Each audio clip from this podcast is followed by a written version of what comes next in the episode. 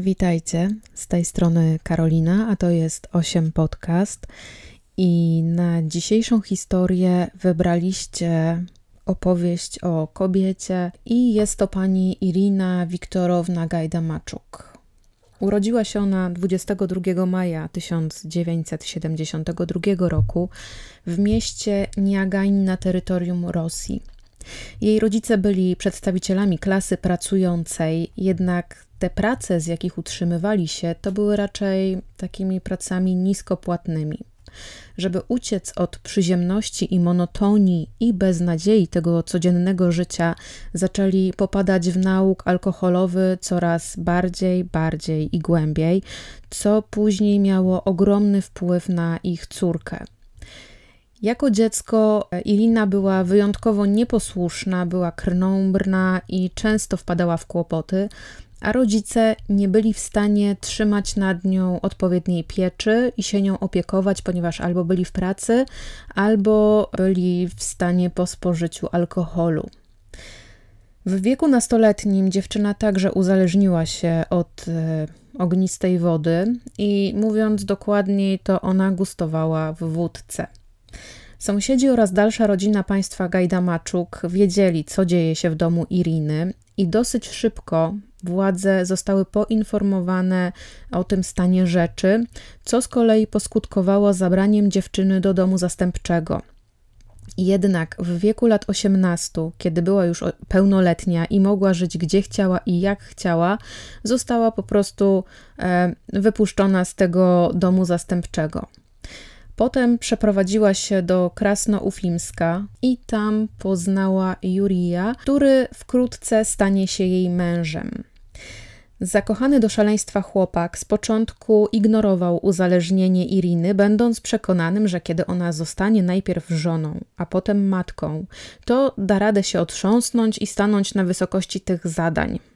Irina stała się najpierw żoną, a potem stała się matką 2 dzieci, no i niestety nie otrząsnęła się, a nawet dochodziło do tego, że Jurij nie mógł dać żonie żadnych pieniędzy do ręki, ponieważ wiedział, że pomimo tego, że ona przyrzekała i obiecała na wszelkie świętości, że zrobi zakupy spożywcze, no to tak się na pewno nie stanie i każdy 1 grosz ona wyda na alkohol. Irina nie miała stałej pracy, nie miała w ogóle pracy, ponieważ ciągle była w cugu, no i nikt nie chciał zatrudnić kobiety, która dzień w dzień była właśnie w takim stanie. Zresztą w przeszłości pracodawcy, którzy ją zatrudniali, mówili o niej jako o nieodpowiedzialnej osobie, która kradła pieniądze. Gajdamaczuk, chcąc zaspokoić swoje uzależnienie, wymyśliła, że najlepszą możliwością na zdobycie pieniędzy będzie napadanie na starsze, bezbronne kobiety. I w roku 2002 wdrożyła swój plan w życie. Zastanawiając się, jak zrobić to w najmniej wzbudzający podejrzenia sposób, pomyślała, że najlepiej, jeśli podszyje się pod pracownika opieki społecznej, wtedy bez żadnych problemów starsze panie wpuszczą ją do ich domów. No i wkrótce zaczęła się najpierw rozglądać wśród najbliższych sąsiadów, a że w Krasnoufimsku te 20 lat temu populacja starszych osób była duża, no to baza potencjalnych ofiar była do wyboru, do koloru. Natomiast Irina zdecydowała, że ona nie będzie napadać na kobiety, które mieszkają w bliskiej jej odległości, ponieważ nie chce być szybko zdemaskowana. Jednak jedna myśl nie dawała Irinie spokoju, ponieważ o ile plan wydawał jej się całkiem dobrze ułożony, no to co jeśli starsze panie rozpoznają w niej złodziejkę? I wtedy zdecydowała, że to się nie wydarzy, jeśli ona pozbawi swoje ofiary życia. Pierwsza zbrodnia poszła Irinie zdecydowanie lepiej niż się tego spodziewała. Starsza pani bez problemu wpuściła pracownicę opieki społecznej, w cudzysłowie oczywiście tą pracownicę opieki społecznej, do domu. Sama Irina była ubrana schludnie, czysto, czym dodatkowo uśpiła jeszcze czujność kobiety. No i kiedy dostała się do domu, to od razu przystąpiła do ataku, używając noża. Wychodząc, zostawiła martwą kobietę w kałuży jej własnej krwi. Na nieszczęście Iriny ofiara miała dosyć niewiele pieniędzy w domu, no i jej nie udało się kupić wystarczającej ilości alkoholu, co poskutkowało tym, że Irina zaczęła planować kolejny atak. W międzyczasie policjanci znaleźli pierwszą ofiarę i patrząc na ogrom obrażeń i agresywność ataku, byli przekonani, że szukają mężczyzny.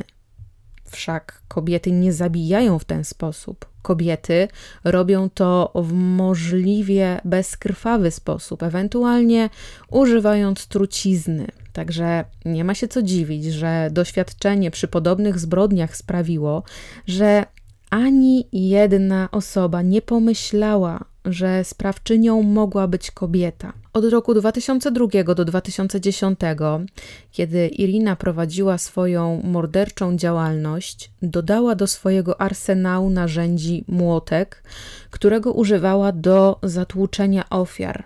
Nauczyła się też sprzątać po sobie, jak to robić, jak doprowadzać do porządku miejsce zbrodni. Próbowała także spalić kilka domów, żeby ukryć ślady swojej działalności. Nauczyła się tak podkładać ogień, że specjaliści mieli problemy z ustaleniem, czy pożar jest dziełem przypadku, czy wynikiem działalności czynnika ludzkiego. Irina poczuła się też tak pewnie, że rozszerzyła obszar swojej działalności na teren Jekaterynburga, Achit oraz miasta Drużinino. Śledczy wraz z postępem czasu zaczęli łączyć ze sobą zbrodnie na starszych kobietach, jakie były dokonywane w obwodzie swierdłowskim, ponieważ co najmniej na 6 miejscach zbrodni kobiety były pozbawione życia w bardzo podobny sposób. W 2005 roku Irina, pomimo że od 3 lat pozbawiała staruszki życia, nadal nie znalazła się w kręgu zainteresowań policji. A ponieważ wyglądało na to, że jedna osoba stoi za wszystkimi zbrodniami, no to śledczy zaczęli przesłuchiwać najbliższych ofiar, mając nadzieję, że być może uda im się ustalić właśnie tę jedną wspólną dla wszystkich starszych pań osobę. Śledczy byli cały czas przekonani, że poszukują mężczyznę, no bo która kobieta miałaby wystarczająco siły, żeby rozbić czaszkę innej kobiecie młotkiem. Jednak stało to w lekkiej sprzeczności z zeznaniami jednego ze świadków, który to powiedział, że z jednego z domów ofiary wychodziła kobieta. To doprowadziło śledczych do konkluzji, że sprawca, kimkolwiek jest, maskuje swoją tożsamość przez noszenie peruki i kobiecych ubrań. Zresztą w jednym z wywiadów jeden ze śledczy powiedział głośno i wyraźnie: wierzymy, że tylko mężczyzna mógłby być tak okrutny, żeby pozbawić życia drugą osobę w taki sposób. I tak mijały kolejne lata, a śledczy nie mieli nawet pół przełomu, żadnej wskazówki i nic nie działo się w sprawie. Tak więc Irina napadała na starsze kobiety, kompletnie żyjąc w przekonaniu, że przecież śledczy jej nie szukają, tak więc może sobie działać niezauważona nadal. Jednak, jak to mówi stare dobre porzekadło, pycha kroczy przed upadkiem, a upadek Iriny był już blisko. Problemem, z jakim borykała się jeszcze kobieta, było to, że owe starsze panie nie miały wystarczającej ilości gotówki w domu. Tak więc ona musiała w miarę często i regularnie szukać coraz to nowej ofiary. Po latach zaczęła być nieco niechlujna w swojej działalności. Jakkolwiek na początku wybierała okolice, w których nie bywała zbyt często, bo cały czas mieszkała z mężem i dziećmi, no to pierwszy błąd, jaki Irina popełniła, to niedoszacowanie siły jednej z ofiar, na którą planowała napaść w 2010 roku. Otóż pani Bilbinur okazała się silniejsza i bardziej zwinna niż pozostałe ofiary i uniknęła ciosu, jaki planowała wyprowadzić podrabiana pracownica opieki społecznej. Tak naprawdę to starsza kobieta wybiegła z krzykiem ze swojego mieszkania, co wprawiło Irinę w tak osłupienie wielkie, że jak to ta babuszka nie dała się tak łatwo pozbawić życia, więc jedyne co Irina mogła wtedy zrobić, to złapać portfel ofiary i uciec jak najszybciej z miejsca prawie zbrodni. Starsza pani natomiast niezwłocznie udała się na posterunek policji i opowiedziała z detalami o tym, jak inna kobieta, podająca się jeszcze za kogoś innego, próbowała pozbawić ją życia przy pomocy młotka, a śledczy po wysłuchaniu tej historii zrobili duże i okrągłe oczy, ponieważ sposób działania tej kobiety pasował do kilku zbrodni, jakie miał według nich popełnić mężczyzna. Ale jak to tutaj tak ma być, że starsza pani opowiada im, że napastnikiem była kobieta? Jak to w ogóle jest możliwe? Ale niedoszła ofiara upierała się na wszelkie świętości i przyrzekała, że za zbrodnią stała inna kobieta. I co więcej, dała dosyć dokładny rysopis tej napastniczki. I żeby nie było, że policja nic nie robi, no to policjanci zrobili. Aresztowali potencjalną podejrzaną Marinę Waliwę, która z rysopisu była dosyć podobna do napastniczki. No bo mleko, że sprawca nie jest mężczyzną, się wylało, więc żeby nie narazić się na krytykę i ostracyzm społeczeństwa, coś trzeba było w końcu zrobić. Marina przetrzymywana i przesłuchiwana była przez kilka dni, aż w końcu nie wytrzymała tej presji i przyznała się do zbrodni, za którymi nie stała. Jednak jak szybko kobieta się przyznała, tak szybko okazało się, że to nie ona jest sprawczynią i że jej zeznania zostały wymuszone przez śledczych, żeby oni tylko jak najszybciej zamknęli sprawę.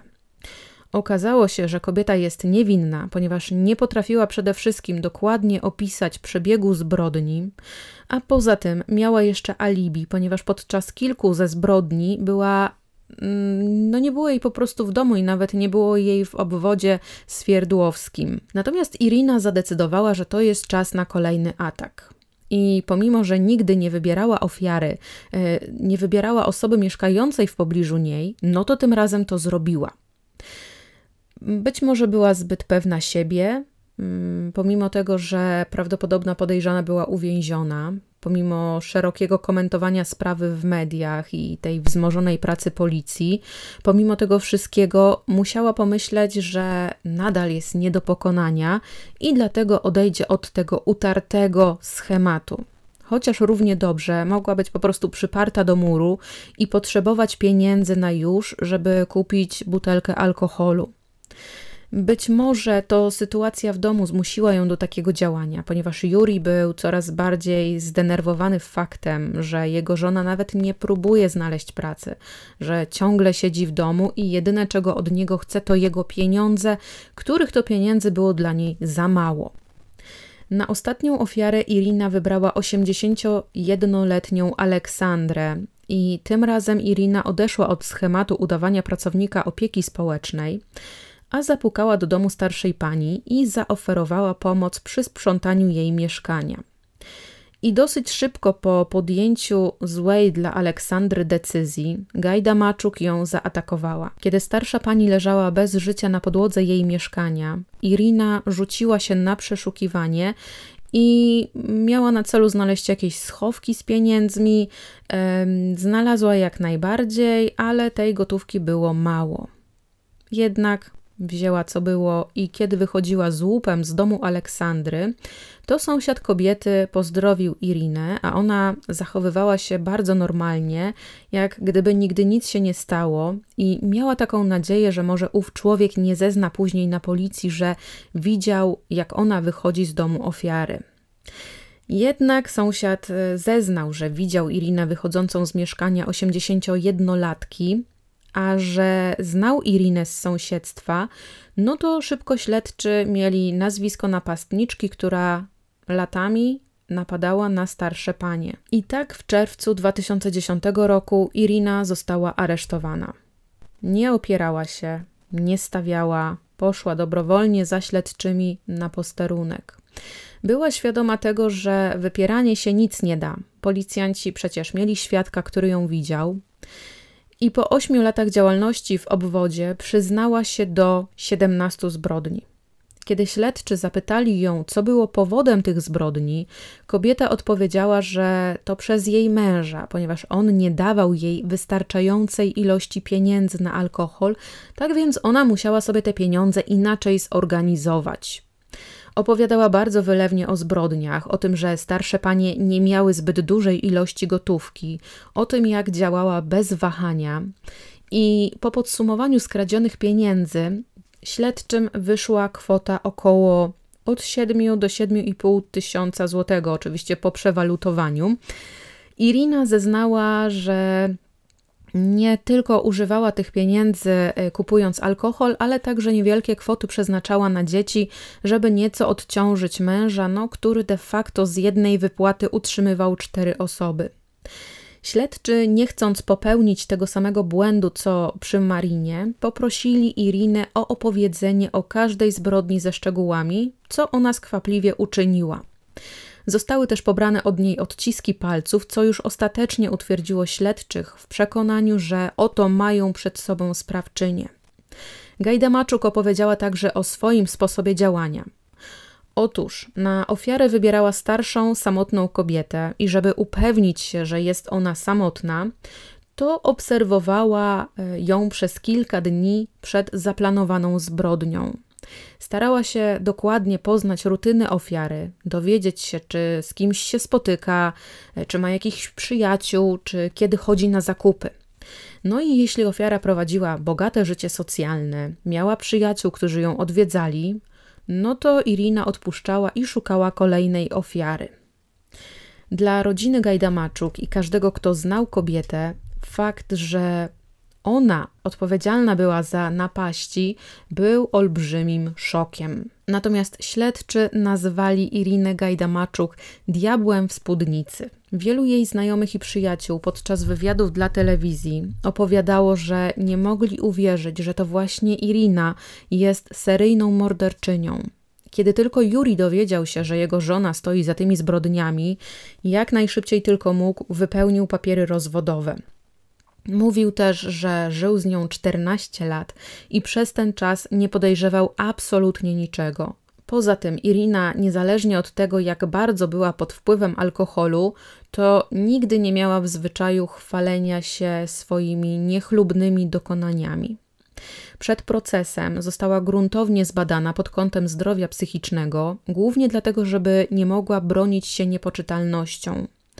Jednak poza uzależnieniem od alkoholu nie wykazywała objawów jakiejkolwiek innej choroby. Irina była pewna za każdym razem tego, co miała zrobić, i za każdym razem po rozważeniu za i przeciw dochodziła do wniosku, że napaść na staruszki to jest jedyny sposób, żeby pozyskać pieniądze, i te opinie wydali psychologowie i psychiatrzy, którzy się jej przyglądali. Proces rozpoczął się w lutym 2012 roku i zapewne nikogo z Was nie zdziwi, że oskarżona zaprzeczyła, jakoby to ona była odpowiedzialna za zbrodnie, i nikogo pewnie też nie zadziwi fakt, że uciekła w niepoczytalność. Prawdopodobnie pomysł z przyznaniem się do winy i niepoczytalnością wyszedł od jej obrońcy. Jednak jak bardzo starał się on bronić Irinę, tak bardzo mu się to nie udało i kobieta została oskarżona winną każdego z 17 zarzutów pozbawienia życia ofiary. Sędzia zasądził kobiecie karę 25 lat pozbawienia wolności i to zniesmaczyło rodziny ofiar, ponieważ oczekiwali raczej kary dożywocia dla tej kobiety. I jeszcze to, co zniesmaczyło rodziny ofiar, to to, że kara 25 lat pozbawienia wolności została zredukowana do 20 lat, a powodem było to, że przecież Irina miała dzieci. Wypuszczenie kobiety z krat więzienia zaplanowane jest na 2032 rok, aczkolwiek obrońca Iriny bardzo mocno pracuje nad tym, żeby podczas apelacji zmniejszyć wyrok zasądzony jego klientce. I to jest koniec historii na dzień dzisiejszy. Dziękuję Wam bardzo serdecznie za wysłuchanie jej oraz za wybranie jej w naszej cotygodniowej ankiecie na Instagramie. I zapraszam Was oczywiście w poniedziałek na oddanie głosu, wybranie pomiędzy 2 tematami, o kim mam opowiedzieć w przyszłym tygodniu. A póki co Ja się z Wami żegnam, a jeśli jeszcze tego nie robicie, to ja Was zachęcam do zostawienia subskrypcji, kliknięcia w dzwonek i zaznaczenia, że chcecie otrzymywać wszystkie powiadomienia, zostawienia łapki w górę, komentarza i to chyba wszystko. Dziękuję i do usłyszenia w przyszłym tygodniu.